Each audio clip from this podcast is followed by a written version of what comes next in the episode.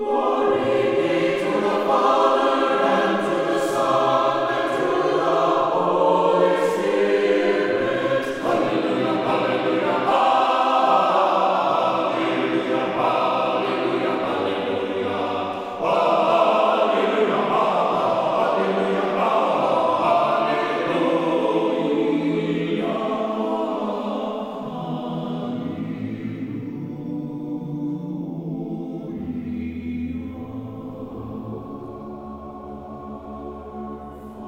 Glory to Jesus Christ. Annunciation Byzantine Catholic Parish presents Light of the East, a program revealing how the Eastern Catholic churches have nourished the Roman Catholic churches and today's world in profound ways through their histories, traditions, mysteries, and spirituality. Hello, I am Father Thomas J. Loya, pastor of Annunciation of the Mother of God Byzantine Catholic Church in Homer Glen, Illinois, and this is a story of the Eastern churches, an inspiring story of faith, courage, intrigue, mystery, spirituality, dissension, and reconciliation. But most of all, this is an expression of a great experience of faith through a unique divine liturgy. Join with me now as we look toward the light of the East. Light of the East is also supported by Eastern Christian Publications, where you can find the prayers of the Catholic Byzantine Daily Office at ecpubs.com and by easternchristianmedia.com a broadband network for you to learn more about the Eastern Catholic Churches. That's easternchristianpublications.com. Glory to Jesus Christ. Welcome to Light of the East. I am Father Thomas Loya, your host. Well, first of all, a blessed new year to everybody, but perhaps even more importantly, a blessed feast, or feasts, plural, in the Byzantine liturgical calendar of St. Basil the Great, but also the feast of the circumcision of Jesus Christ. This is an important feast day for us in the Byzantine Church, and it's rather, I think, appropriate, maybe providential, perhaps coincidental, I think more providential, that it falls on the first day of the civil calendar in our country, January 1st being the first day of the year. Because what happens on the first day of the year? We, in a sense, circumcise our lives in that we cut away the old and we rise to the new. There is a kind of a, a, shedding of things as we look back and we try to do things anew. We make New Year's resolutions and so on. Well, a very similar thing happened with our Lord's circumcision. And this January 1st, this New Year's Day, is also the feast of the circumcision of our Lord in the Byzantine liturgical calendar. We might ask the question well, why this particular feast? Why would that be a holy day on the calendar and a rather important one on the calendar of the Byzantine Church? Well, for that, I'm going to refer to a book that I highly recommend to all of you. From time to time, I like to recommend certain books, certain authors, and references. This one is called The Sexuality of Christ in Renaissance Art and in Modern Oblivion.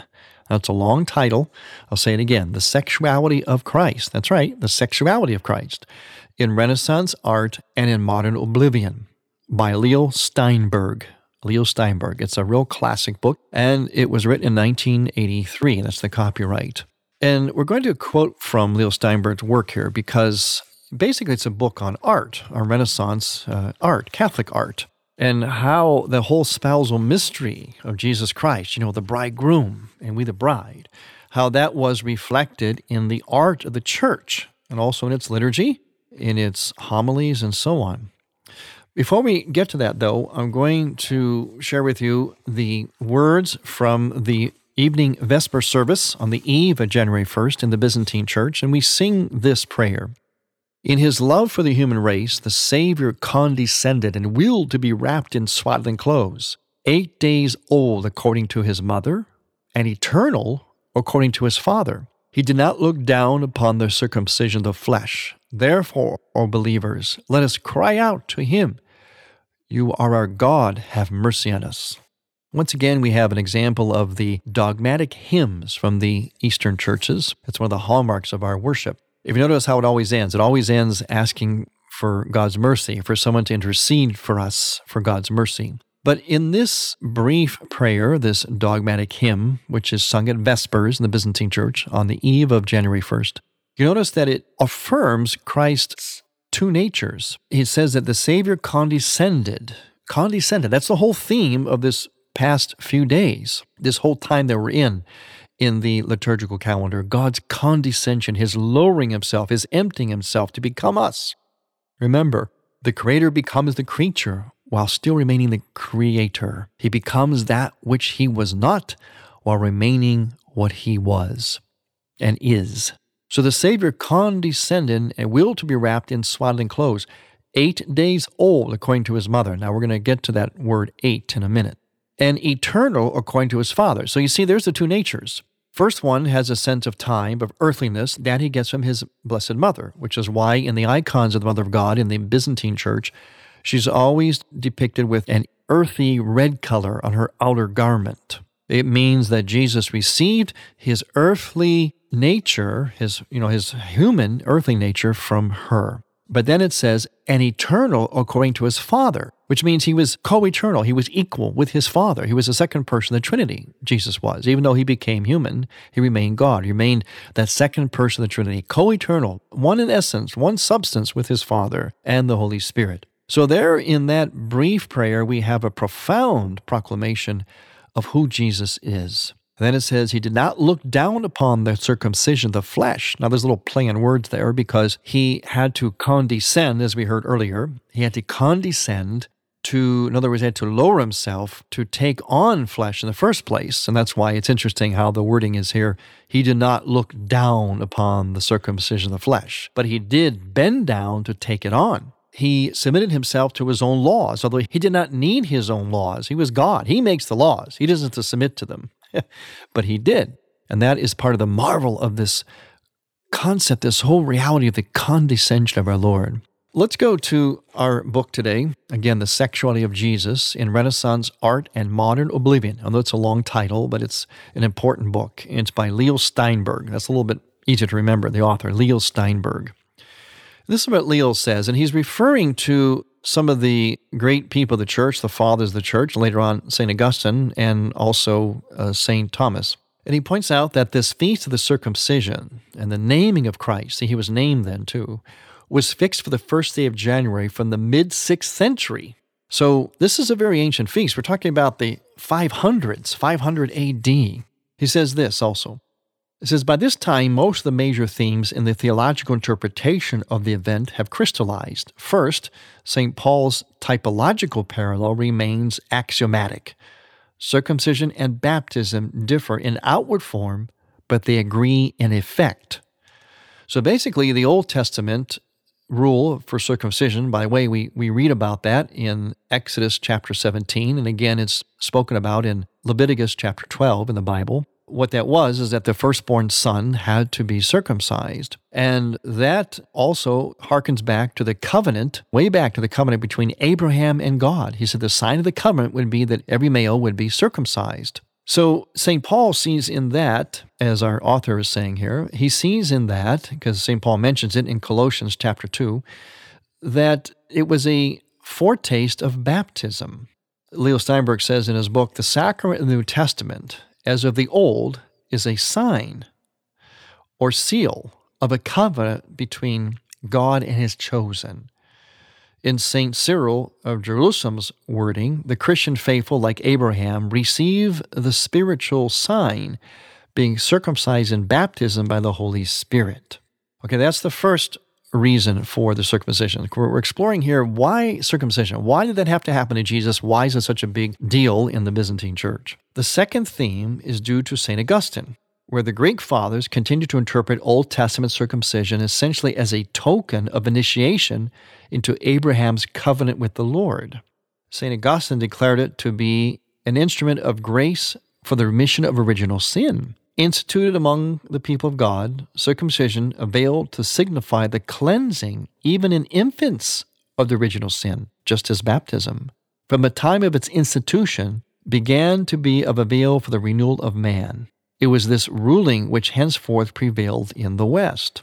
Now, that's the second reason for circumcision. A third constant in patristic writings, those are the fathers of the church, such as St. Basil, whom we also celebrate today, as I mentioned. He's one of the great fathers of the Eastern Church. A third constant in patristic writings is the circumcision of Christ, conceived as continuous with his work of redemption. Since the debt incurred by the sin of Adam cannot be met by Adam's insolvent progeny, And since Christ's blood pays the ransom, his circumcision became, as it were, a first installment, a down payment on behalf of mankind. Is because Christ was circumcised that the Christian no longer needs circumcision. In the words of St. Ambrose, since the price has been paid for all after Christ suffered, there is no longer need for the blood of each individual to be shed by circumcision. Is referring to then a painting by an artist named Mantegna. He said that the earliest monumental treatment of the subject and the most profound in conception is the solicitous gesture of the Mother of God in this painting called The Circumcision by, again, an artist called Mantegna, an Italian artist. She averts her little boy's face, in other words, Jesus' face, to spare him a painful sight. This may also have a theological importance, as if to say, not for you. Now, there is a fourth point. By conceiving Christ's circumcision as a type of the Passion, the fathers made it a volitional act Never did it occur to Christian writers or painters to think that the operation as imposed on an unwitting child. So, in other words, this was not imposed on Christ. He voluntarily took it on, as we said earlier, and we saw that in the liturgical text that we referred to. Christ's submission to circumcision was understood as a voluntary gift of his blood, prefiguring and initiating the sacrifice of the Passion. When we come back, we're going to talk more about why Christ had to be circumcised and what that has to do with us. I'm Father Thomas Loya on Light of the East. Light of the East mission is Christianity's reunion, and to tell the story of the Eastern lung of the Catholic Church, we need your support. In order to keep Light of the East on the air, you can make a donation now by going to ByzantineCatholic.com. That's ByzantineCatholic.com and then donate securely using any major credit card. With your help, we can keep Light of the East's illumination bright. Welcome to a St. Nicholas Minute. Did you know that a princess helped introduce St. Nicholas to the Western world? This happened in the year 972 when Princess Theophano, the niece of Emperor John of Constantinople, brought a mosaic icon of yours truly, St. Nicholas, to Rome as a wedding gift to her husband to be Otto II, the future emperor of the Holy Roman Empire. After their royal wedding mass celebrated by Pope John XIII in the Old St. Peter's Basilica, Princess Theophano became the Lady Di of her age. Suddenly, everything she did, including her love of St. Nicholas, seemed to be copied by everyone. In fact, Besides me, there's one more thing she introduced to the Western world that you'll use during your meal this Christmas the dinner fork. so, as we raise our dinner forks this Christmas, let's remember the royal princess who worshiped the King of Kings and the Lord of Lords as we proclaim, Christ is born, glorify him. You're listening to Father Thomas Loya on Light of the East. This is Bold Talk with Father Thomas Loya. We live in strange times, full of contradictions, many of which we create and then force upon ourselves. An example. To hear the rest of this and other bold talks with Father Thomas Loya, visit taborlife.org and go to the main menu and click subscribe. subscribe. subscribe. subscribe.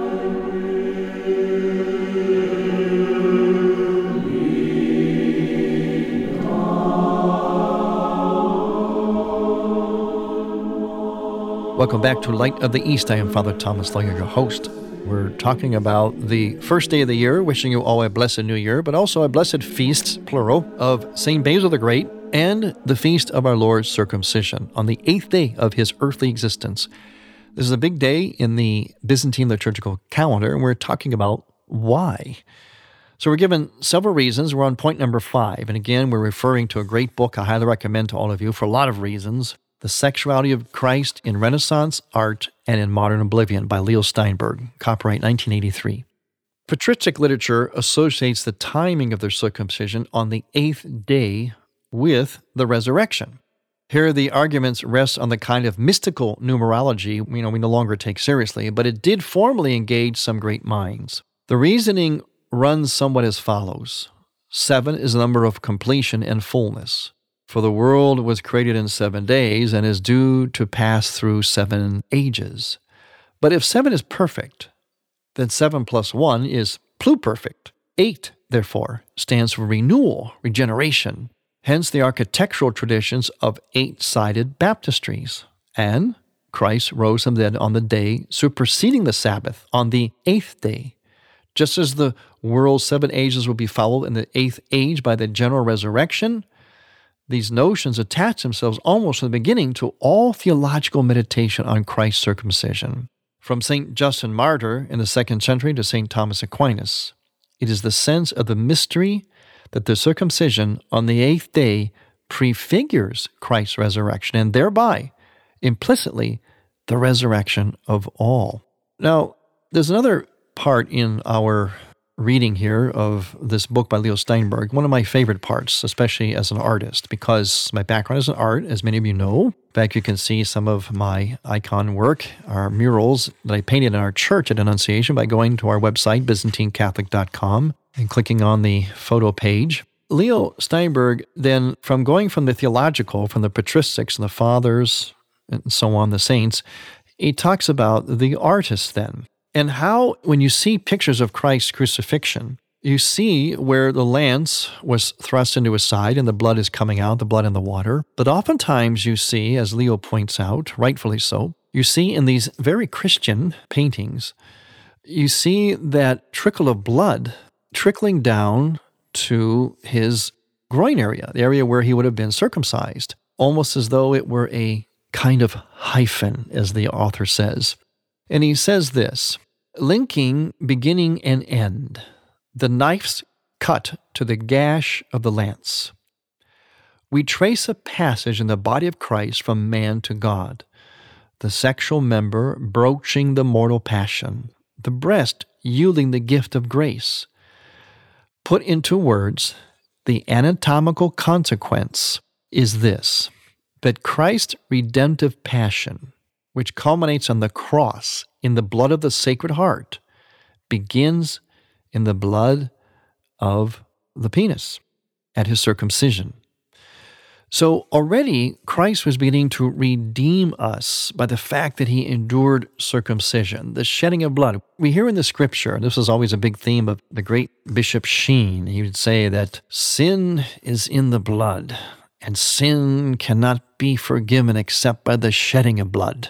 And we see in Christ already the shedding of his blood at circumcision. He's only eight days old. Again, we talked about eight being a very significant number.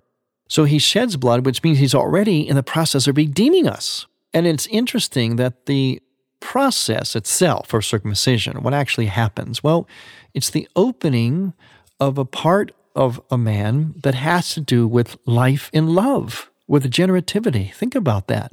The act of circumcision actually, in a sense, opens the male genitals to the world, to the action that can follow that brings about life and love. And isn't that what Jesus was about? Life and love. Isn't that what we are supposed to be about? Life and love. Isn't that what baptism is about? Is to immerse us in the waters that cleanse us from all that is not life and love, and we rise to a new life. This is why we wear white as in purity. We wear white at a wedding.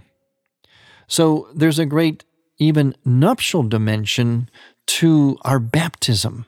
This is even in the Catholic Catechism. So you see, it's all about life and love. It's about the spousal mystery that St. John Paul II talks so much about in his Theology of the Body.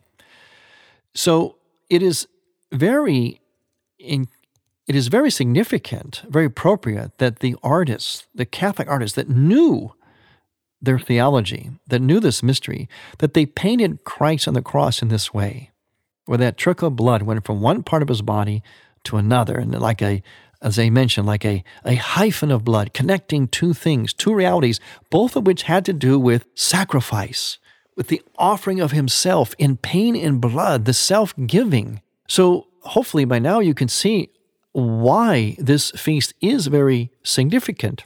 Significant in terms of the incarnation, this ongoing condescension that's happening, you know, it, it, just started at Christmas. Christ's nativity was only the beginning of his great condescension, the great mystery.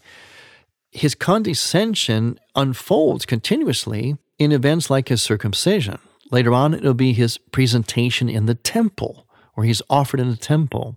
So, this whole season, from Christmas through January all the way to February 2nd, is an unfolding of Christ, not only his incarnation, but his humiliation, his condescension, as the church fathers said, and they wrote into the Byzantine liturgical text. We use that word, the divine condescension. In other words, it's almost like he just couldn't humiliate himself enough. Christ submits to his own laws. Why? Did he have to? No, for us. As we read earlier from Leo Steinberg's book, Christ pays the ransom, he sheds the blood so that we would not have to. Not only on the cross, but at his very circumcision. So, whenever we share with baby boys, when they share in their circumcision, they are sharing in Christ's circumcision. In a sense, it's like a brand mark that comes with pain and blood, the brand mark of immolation, of oblation, of offering ourselves. That brand mark on a boy is a reminder to him that he will, in some way, have to give his life for another, for a wife, family, and maybe the church, which is also another form of wife. But he will have to offer himself like an oblation on behalf of others, just as Christ did. And circumcision is a mark, a lifelong mark of that. Maybe that's why God chose that particular action in that particular part of the body as the sign of his covenant between he and us. And he made that covenant, of course, starting with Abraham, Exodus chapter 17. So the covenant is one of that mutual self giving, that self sacrifice, even to the shedding of blood, giving your all, pain, blood, whatever, spending ourselves on behalf of the beloved. God did that for us. We in turn do it for Him and for one another. So you see, circumcision, which the Old Testament practice of it precedes baptism, it is important. It is significant for who Christ was, who he was revealing himself to be. It was significant in the Old Testament, and it is significant for us now. Whether we actually circumcise boys or not, is not so much the point. It's probably a good idea with all things considered, but the main thing is why, what that's about, why it happened to Christ, why we celebrate it, why we enter into that through the liturgy of the church, through the holy day, and why it may be significant, why it may be significant for us today. Above all, it is significant in its spiritual context, its spiritual meaning. And what is that meaning? A dying to self, a total immolation and gift of self, even to the shedding of blood and the experience of pain, as Christ did on the cross in his ultimate oblation, his ultimate sacrifice of himself. As I always try to communicate here, the traditions that we come across in the Eastern churches, the same is true in the West, of course, but here we're highlighting in particular, of course, the Eastern lung of the church and its riches. These traditions are, like the scripture, not just history lessons. We must always have a historical basis to them, but they are relevant to us today. Christ's circumcision is our circumcision. Is our circumcision, as St. Paul says in Colossians. It's the circumcision of our heart, a spiritual circumcision. And certainly, it is a most appropriate feast day for what is in the secular, the civil calendar, the beginning of a new year. Because circumcision, baptism are all actions and entrances into newness of life, shedding of the old, opening to the new, to life and to love. Isn't it marvelous to be part of the church, to be immersed in these mysteries in a way that can only happen through the liturgy, the prayer, the life of the church? Well, thank you for listening. Once again, a blessed new year to all of you, a blessed feast of the circumcision of our Lord and St. Basil the Great. I'm Father Thomas Loya on Light of the East. To hear Light of the East again, visit ByzantineCatholic.com and click on the Features and Programs tab, and on iTunes. Thank you for listening to Light of the East. We encourage you to tell a friend about Light of the East and to visit ByzantineCatholic.com. Light of the East is produced by ADC Media.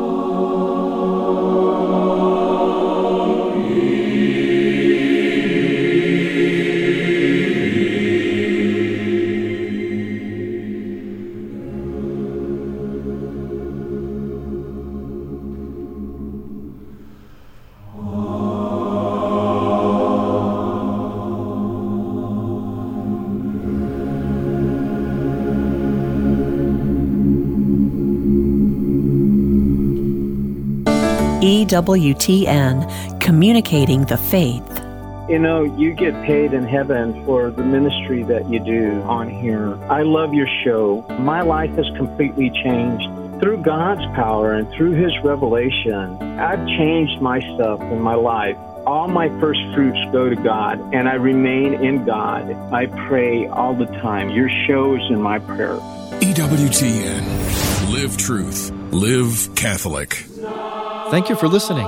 Next week, we will return to the Light of the East. To learn more about Annunciation Byzantine Catholic Parish, visit our website, ByzantineCatholic.com, where you will also find an archive of all of our programs. In order to continue Light of the East with its mission of Christianity's reunion, we need your support with a donation. Any amount will be a blessing. Please make out a check to Light of the East Radio and send it to Light of the East, 14610 Will Cook Road, Homer Glen, Illinois 60491. That's Light of the East, 14610 Willcook Road, spelled W I L L C O O K Road. Homer Glen, Illinois, or donate online on the homepage of ByzantineCatholic.com. From the Light of the East, a new dawn of unity is in sight. God bless you, go with God, and may God grant you many happy years.